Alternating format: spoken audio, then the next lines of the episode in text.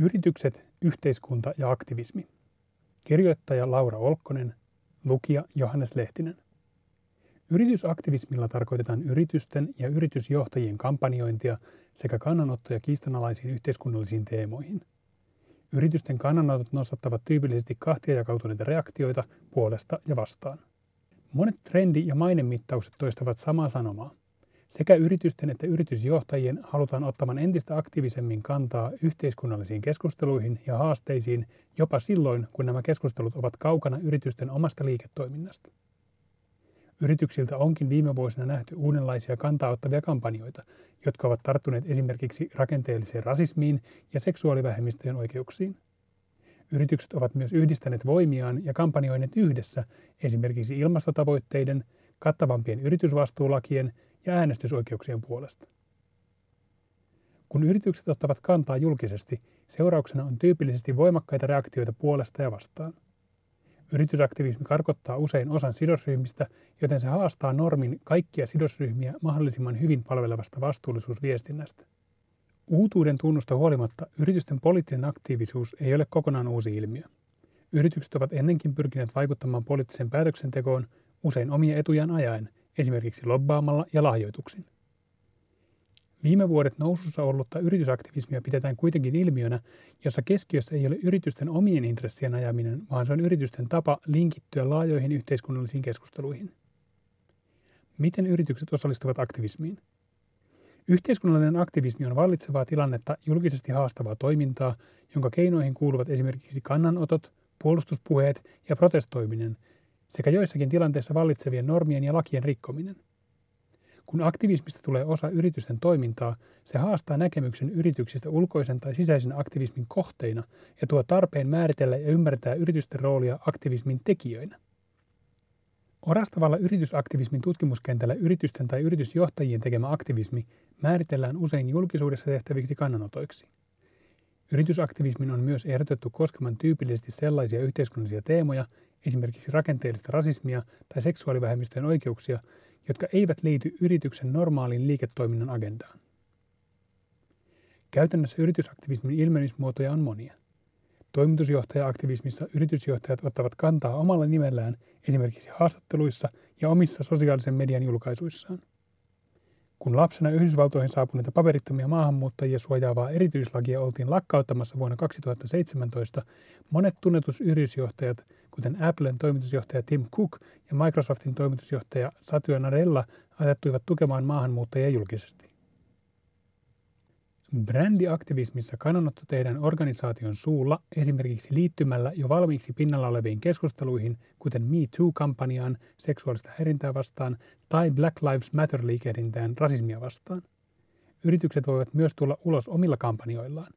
Esimerkiksi jäätelövalmistaja Ben Jerry's on tarttunut vuosien varrella aktivismillaan moniin aiheisiin, kuten poliittisten lahjoitusten ongelmallisuuden kampanjassaan Get the Dough Out of Politics – Kampanjallaan yritys vastusti presidentti Donald Trumpin päätöstä pienentää Yhdysvaltojen kansallisia luonnonsuojelualueita ja vetosi julkisuudessa etenkin presidentin päätöksen laittomuuteen. Suomessa yritysaktivismin tunnetuin esimerkki Finlayson on tullut tunnetuksi kampanjoistaan, kuten sukupuolten palkkaeroja esiin nostavasta Naisen euro ja tyttöjen silpomista vastustavasta Seis silpomiselle. Sekä yksilötasolla että organisaatiotasolla on mahdollista yhdistää voimiaan muiden kanssa. Suomessa nähtiin jo vuonna 2013 satojen yritysten osallistuvan tasa-arvoista avioliittolakia ajavaan Tahdon 2013 kampanjaan ja vuosina 2018-2019 yli 70 yritystä oli vaatimassa Suomeen tiukempaa yritysvastuulakia Finwashin käynnistämässä ykkösketjuun kampanjassa. Yhdysvalloissa sekä yritykset että yritysjohtajat osallistuvat parhaimmillaan kuumana käyvään keskusteluun äänestysoikeuksista – Paitsi näkyvin kannanotoin, yritykset ja yritysjohtajat ovat ajaneet äänestysoikeuksien turvaamista myös virallisin kirjelmin. Mitä yritysaktivismista seuraa? Yritysaktivismin tekojen lisäksi myös sen synnyttämät reaktiot ovat hyvin julkisia ja toisinaan äänekkäitä. Yhtenä yritysaktivismin leimallisena piirteenä pidetäänkin sen synnyttämiä kahtiajakoisia reaktioita, jotka voivat ilmentää joko tukea tai vastustusta organisaatiota ja sen kannanottoja kohtaan. Esimerkiksi Niken Dream Crazy-kampanjan seurauksena osa kuluttajista julisti ostoboikotteja ja tärveli omistamiaan Naikin tuotteita sosiaaliseen mediaan postaamissaan videoissa, kun taas osa äänesti välittömästi lompakollaan, mikä nosti sekä Naikin myynnin että osakekurssin poikkeuksellisiin lukemiin. Kahtia jakautuneiden reaktioiden vuoksi edessä on vielä paljon avoin olevia kysymyksiä siitä, miten yritysaktivismi vaikuttaa paitsi sitä tekevään organisaatioon, myös itse aktivismin kohteena olevaan asiaan ja yhteiskuntaan laajemmin. Joidenkin ensimmäisten analyysien perusteella yritysaktivismilla voi olla positiivisia vaikutuksia yritykseen ja sen liiketoimintaan. Esimerkiksi ostohalukkuus voi lisääntyä silloin, kun kuluttajat ovat samaa mieltä yrityksen kannanotosta. Toisaalta yritysaktivismilla voi olla myös vähemmän positiivisia vaikutuksia organisaation itseensä, etenkin jos aktivismia ei pidetä aitona. Kannanotot voivat myös asettaa yrityksen omat työntekijät hankaliin tilanteisiin, kuten tapahtui Starbucksin Race Together-kampanjassaan, jossa kahviloiden työntekijöitä kannustettiin käymään asiakkaidensa kanssa keskusteluja rasismista. Käytännössä työntekijät joutuivat kohtaamaan asiakkaiden negatiivisia ja paikoin voimakkaita reaktioita. Vaikka positiivisia vaikutuksia on pystytty todentamaan, yritysaktivismiin liittyy riskejä, eikä aktivismin odotus ole välttämättä sama kaikille yrityksille.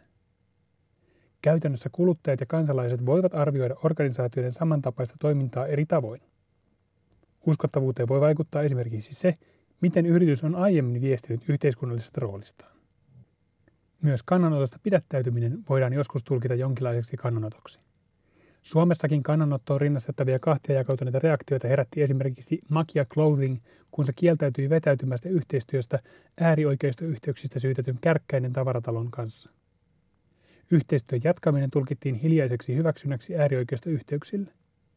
Kritiikin jatkuessa Makia Clothing lopulta pyörsi aiemman päätöksensä seuraavana vuonna.